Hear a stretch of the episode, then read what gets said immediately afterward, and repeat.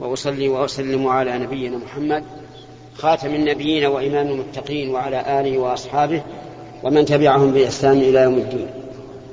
أما بعد فهذا هو الدرس العاشر بعد المئتين فهذا هو اللقاء العاشر بعد المئتين من لقاءات الباب المفتوح التي تتم كل يوم خميس. وهذا الخميس هو اليوم العاشر من شهر ربيع الأول عام عشرين وأربعمائة وألف. من عادتنا أن نتكلم في أول اللقاء على تفسير على تفسير شيء من من القرآن الكريم. أما اليوم فنخصص هذا اللقاء بالكلام عن الاحتفال بمولد النبي صلى الله عليه وعلى آله وسلم. فنقول من المعلوم أنه يجب على كل مسلم أن يكون الله ورسوله أحب إليه مما سواهما وأنه لا يؤمن أحد حتى يكون رسول الله صلى الله عليه وعلى آله وسلم أحب إليه من ولده ووالده والناس أجمعين. ولا يمكن التأسي الكامل بالبدن والقلب إلا بمحبته. لأن المحبة هي الدافع والمانع. ولهذا تجد الرجل إذا أحب شخصا اقتدى به. في أقواله وأفعاله لأنه يحب. فلا يتم الإيمان إلا بتقديم محبة النبي صلى الله عليه وعلى آله وسلم على كل أحد من البشر. وهذا أمر مفروغ مفروغ مفروغ منه لا يمتري فيه شخصان ولا ينتطح فيه عن زن.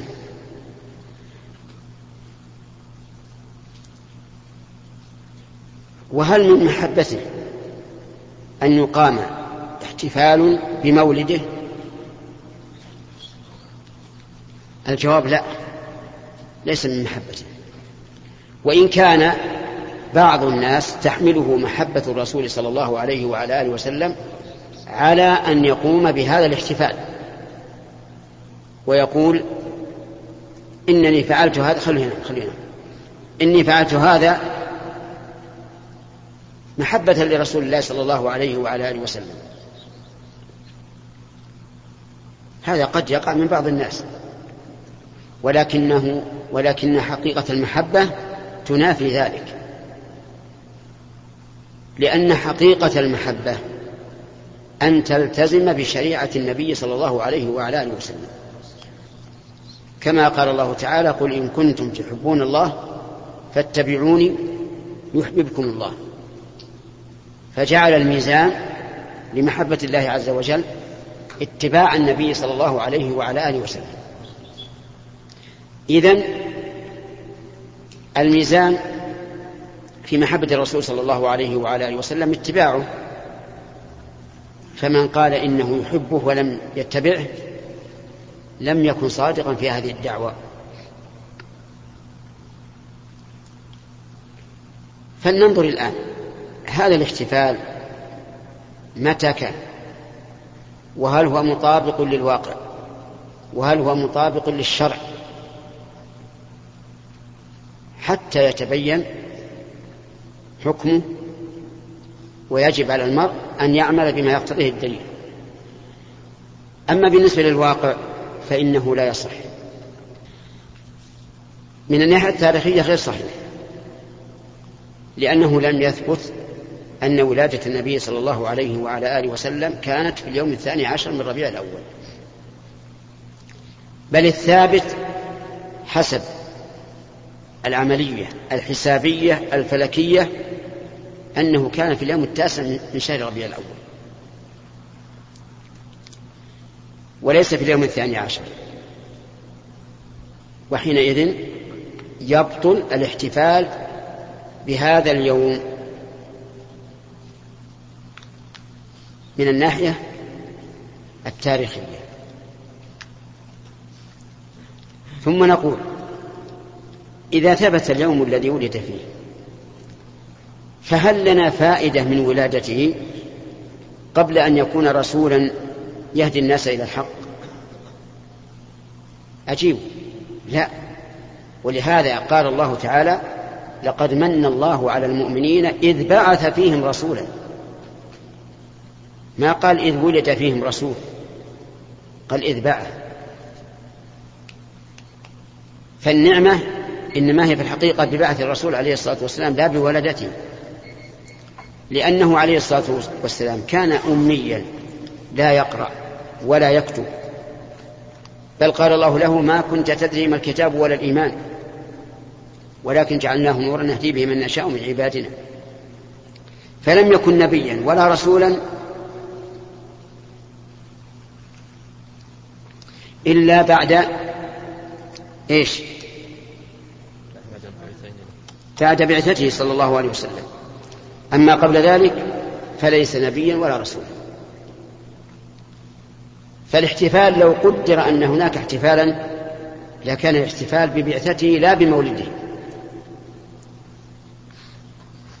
ومن المعلوم أن أول ما نزل عليه القرآن نزل في أي شهر؟ في أي شهر؟ في شهر رمضان. لا في شهر ربيع.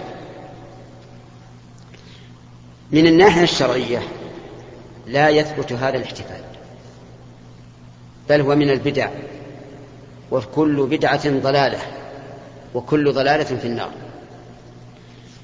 لا يثبت لأن طريق ثبوت كون الأمر مشروعا الكتاب أو السنة أو عمل الصحابة. فهل في الكتاب الأمر أو الندب للاحتفال بمولده؟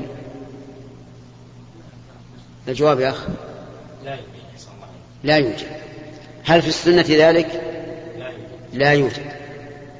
غاية ما هنالك أن النبي صلى الله عليه وسلم سئل عن صوم يوم الاثنين فقال ذاك يوم ولدت فيه وبعثت فيه وأنزل علي فيه. وهذا تنويه بفضل يوم الاثنين لا بفضل الولادة. يعني هذا اليوم كان يوما مباركا حصل فيه هذه هذه الأمور. فكان صيامه مشروعا. هل ورد من عمل الصحابة أنهم يحتفلون بمولده؟ الجواب لا. هل كان ذلك في عهد التابعين لهم بإحسان؟ الجواب لا. هل هو في عهد تابع التابعين؟ الجواب لا.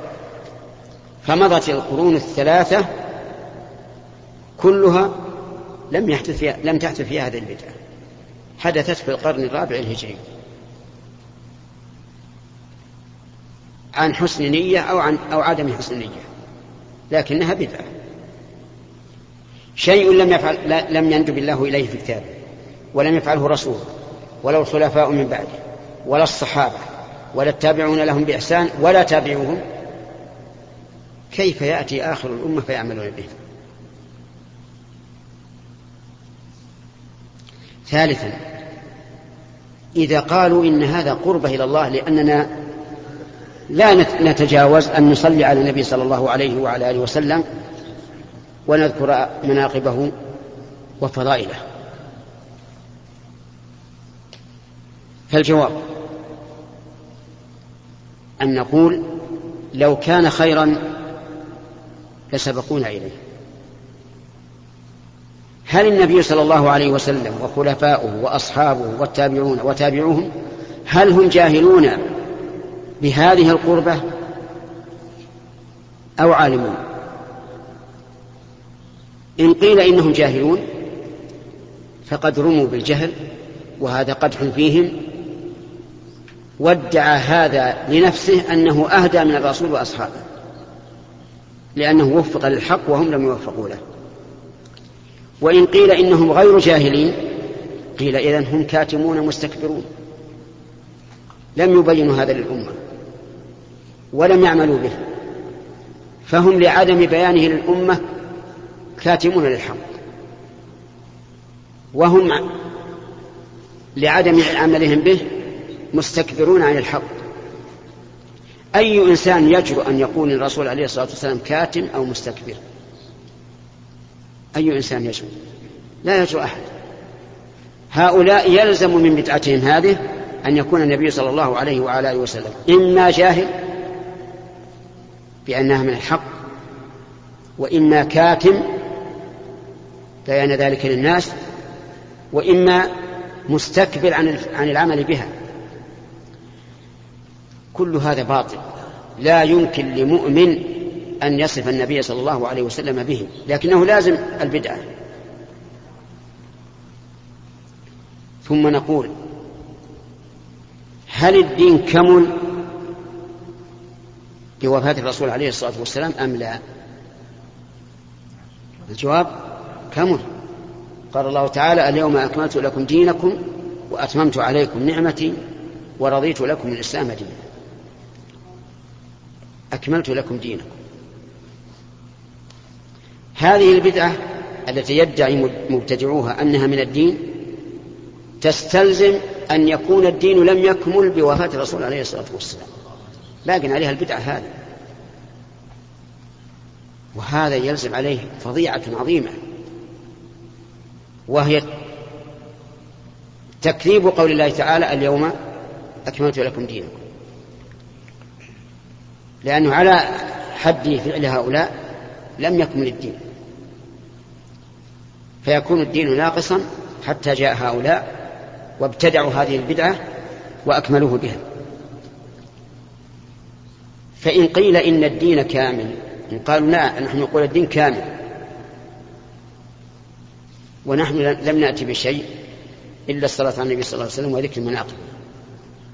وإحياء وإحياء ذكراه نقول هذا غير صحيح. لأن المعروف من هذه الاحتفالات أن فيها الغلو العظيم الذي نهى عنه الرسول عليه الصلاة والسلام. وأنهم يترنمون بقول البوصيري يخاطب النبي صلى الله عليه وسلم يا أكرم الخلق ما لي من ألوذ به سواك عند حلول الحادث العمم. فما تقولون في هذا البيت؟ إذا قال ما لي من ألوذ به عند حلول الحادث العام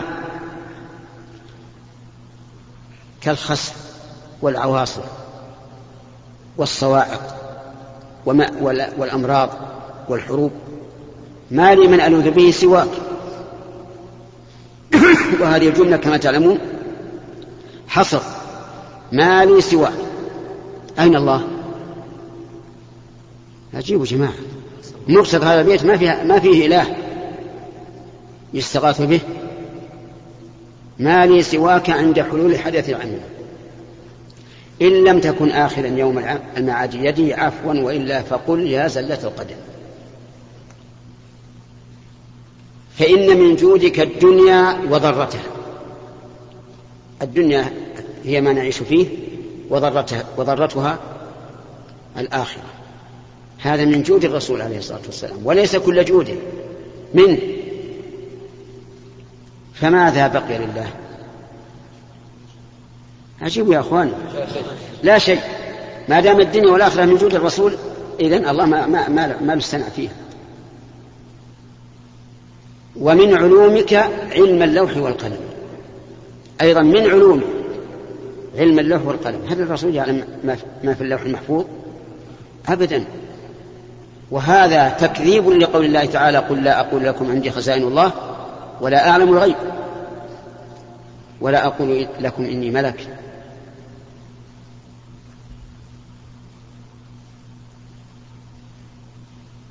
المسألة خطيرة. خطيرة جدا جدا. ولولا أنها استمرئت عند بعض الناس الذين يستعملونها لكانت فادحة لكل إنسان. لكانت فادحة يعلم بها كل إنسان. ثم نقول إذا كنتم تقولون إن ذلك إحياء لذكر الرسول صلى الله عليه وسلم فهل أنتم لا تذكرونه إلا في هذه الليلة؟ إن كنتم كذلك فمعناه أنه ليس لكم عمل صالح. وليس لكم أذان ولا تشهد ولا ذكر للوضوء عند الوضوء ولا غيره. لأن ذكر الرسول عليه الصلاة والسلام في كل وقت وحين الأذان فيه ذكر الرسول. ما هو يا أخ أشهد أن محمد رسول الله. الصلاة فيها ذكر الرسول. في التشهد. أشهد أن لا إله إلا الله وأشهد أن محمدا عبده ورسوله. بل كل عبادة فيها ذكر الرسول. كل عبادة. لأنه لا تصح العبادة إلا إذا كانت فيها الإخلاص وإيش؟ والمتابعة. المتابعة لا بد أن تشعر أنك في عملك هذا التعبدي تابع للرسول عليه الصلاة والسلام. وإذا شعرت هذا الشعور هل يكون هناك ذكرى أو لا؟ أجب. نعم ذكرى. يعني يعني على كلامهم لا ذكر للرسول إلا في هذه البدعة؟ سبحان الله. أنتم تذكرون الرسول في في كل المجالات كل عمل صالح في ذكر الرسول.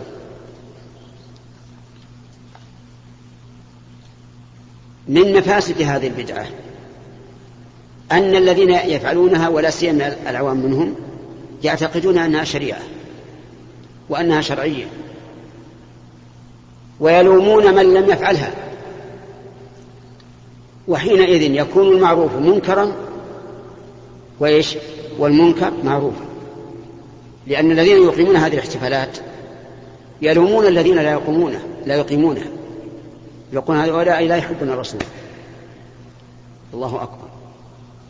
أيما أشد محبة الذي يتبعه ولا يتبع في دينه ما ليس منه ويكون متأدبا مع الله ورسوله فلا يتقدم بين يديه ولا يشرع ما لم يشرع أو المحافظ على الدين الذي لا يقوم لله بأي عبادة إلا إذا كانت مشروعة. الثاني لا شك. لذلك يجب على طلبة العلم أن يبينوا للناس أن هذا منكر. وأن حضوره لا يجوز وأن البدعة لا تزيده من الله إلا بعدا. وما ابتدع قوم بدعة كما قال بعض السلف إلا حرموا من السنة مثلها. وصدق. كل بدعة تحرم من الإنسان من السنة مثلها لأن بدعة يقابلها سنة. فإذا كانت البدعة فعلية صارت السنة ترك هذا الفعل. كانت السنة ترك هذا الفعل وحينئذ يهدم من السنة ما يقابل البدعة. فعلى طلبة العلم أن يبينوا هذا للناس وأن يقولوا إن حقيقة المحبة ثمرتها حقيقة الاتباع. نسأل الله تعالى أن يهدي إخواننا المسلمين لاتباع السنة وطرح البدعة وأن يفتح القلوب لذكر الله عز وجل والاطمئنان به إنه على كل شيء قدير. والآن إلى الأسئلة. نبدأ باليمين. ها؟ والله إن حصل في الموضوع أحسن عشان الموضوع مع المناقشة يزداد قوة. وإذا لم يكن في ذهنك شيء لو من غير الموضوع. أوصاني أحد الأشخاص أن أسألكم السؤال ما رأي الشرع في نظركم؟ لمن يستدين مثلا سيارة بأربعين ألف لمدة سنة ثم يدينها بستين ألف لمدة سنتين. جزاكم الله خيرا. لا بأس بها لا بأس بها بشرط أن يكون قد قبض السيارة في العقد الأول وحازها إلى رحله ثم يبيعها. لكن كما تعلم أو كما سوف تعلم أن شيخ الإسلام ابن تيمية رحمه الله يقول كل إنسان يشتري السلعة بثمن مؤجل وقصده الدراهم للسيارة فهو واقع في الربا. وأن هذا من من العينة التي حذر منها النبي صلى الله عليه وعلى آله وسلم. اليسار نعم. اليسار سؤال كان عندي سؤال ولا أثر؟ يعني هل الاحتفالات والقاء المحاضرات بسيره النبي صلى الله عليه وسلم في هذا اليوم هل تعتبر من البدع؟ لا يعني يقول هل إذا خطب الخطيب خطبة الجمعة وذكر فيها مبدأ البعث بعث الرسول عليه الصلاة والسلام وشيء من حياته هل يعتبر بدعة؟ الجواب لا اذكر الله آه نقول لا لماذا؟ لأن هذه الخطبة موجودة خطبة الجمعة ثابتة من قبل. أما أن يحدث محاضرة في نفس اليوم فهذا من البدعة أو من وسائل البدعة فهمتم؟ بالنسبة لعامنا هذا ما لا, تكو لا توافق الجمعة اليوم الثاني عشر. الجمعة اليوم الحادي عشر. فعلى كل حال إذا كان أصل الخطبة مشروعا كخطبة الجمعة. وذكر فيها الإنسان بعثة الرسول عليه الصلاة والسلام فلا بأس. لأن هذا ذكر تاريخ حياته بمناسبة مبعثه عليه الصلاة والسلام ومولده. أفهمت؟ أما أن يحدث محاضرة في هذه الأيام فهذا من من البدع. فإن لم يكن من البدع فهو حجة لأهل البدع. نعم نعم. يمين الشيخ جزاك الله خير في ناس في مناطق يعني معروفه الاحتفالات هذه موجودة فلو في تركيز محاضرات يعني على المناطق احتفالات إيش؟ المولد وزي كذا ها؟ مناطق معروفة باحتفالات المولد يعني وش فيها؟ وين هو فيه؟ إيه؟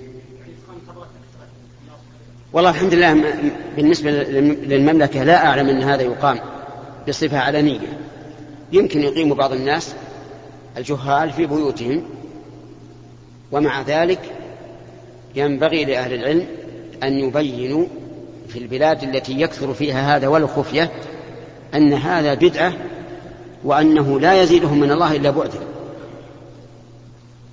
نعم. الشيخ يقولون هؤلاء الذين يحتفلون بمولده صلى الله عليه وسلم أنهم في ذلك لهم أصل.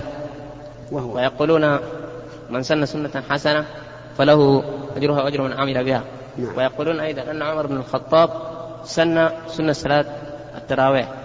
فكيف نرد على هؤلاء؟ نعم. نقول صدق. من سن سنة حسنة فله أجرها وأجر من عمل بها إلى يوم القيامة. لكن إياكم ومحدثات الأمور فإن كل محدثة بدعة وكل بدعة ضلالة. ولهذا قال الرسول من سن في الإسلام سنة حسنة. والمراد بقول من سن سنة حسنة أحد أمرين. إما أن يكون المعنى من ابتدر العمل بها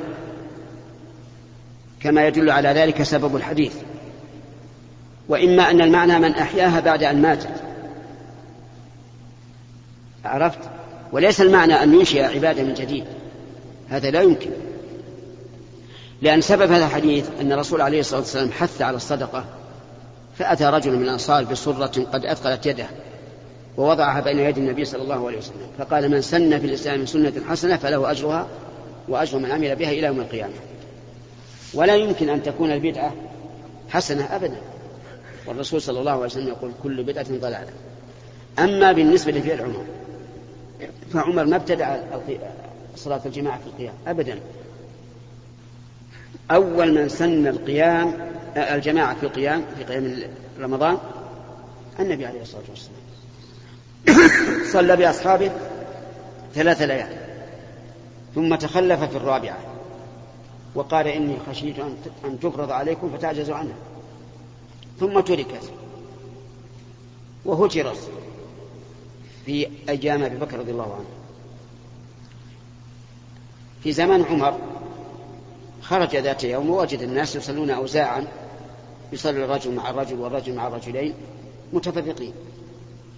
فقال لو جمعتهم على إمام واحد. فأمر تميم الداري وأبي بن كعب أن يقوم للناس على إمام واحد. فيكون عمر لم يحدث هذه البدعة ولكنه أحياها بعد بعد أن تركت نعم.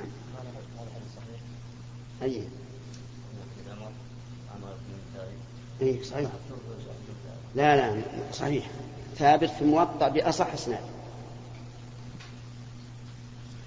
تفضل. حفظكم الله. ما حكم من يذكر أو يخطب رأس كل عام؟ آه، تذكير المسلمين بأن يتذكروا وينظروا ما عملوا في العام المنصرم. أن يتذكروا ما عملوا بالعام المنصرم. أي لا بأس. يعني لو ذكرهم في آخر العام بما حصل منهم من من تقصير أو غيره ليتوبوا إلى الله ما في بأس. لكن لا يتخذها سنة راتبة. نعم. إليك. معنى قول عمر نعمة البدعة نعمة البدعة هذه نعم. معنى قوله نعمة البدعة أيها بدعة نسبية يعني بالنسبة لأنها تركت وهجرت ونسيت. فلما أعادها من جديد صارت بدعة نسبية.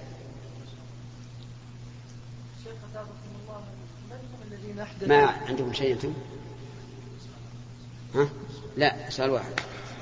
شيخ أثابكم الله من هم الذين أحدثوا أول من أحدثوا هذه البدعة إيه؟ بدعة المولد.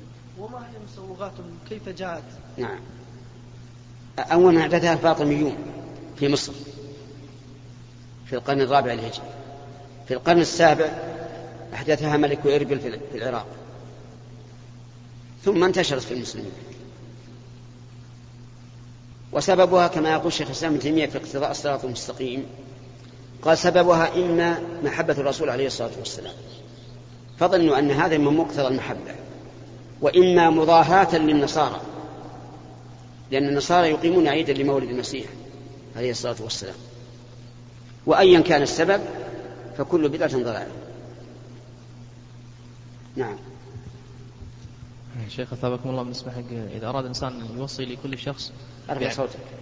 إذا أراد إنسان أن يوصي لكل شخص بعينه مثلا يوصي لخالي بتقوى الله عز وجل والأمور اللي كان يقع فيها الخطأ يعني بعد بعد وفاته توزع على كل شخص أو إلى ابن خاله وإلى أصدقائه.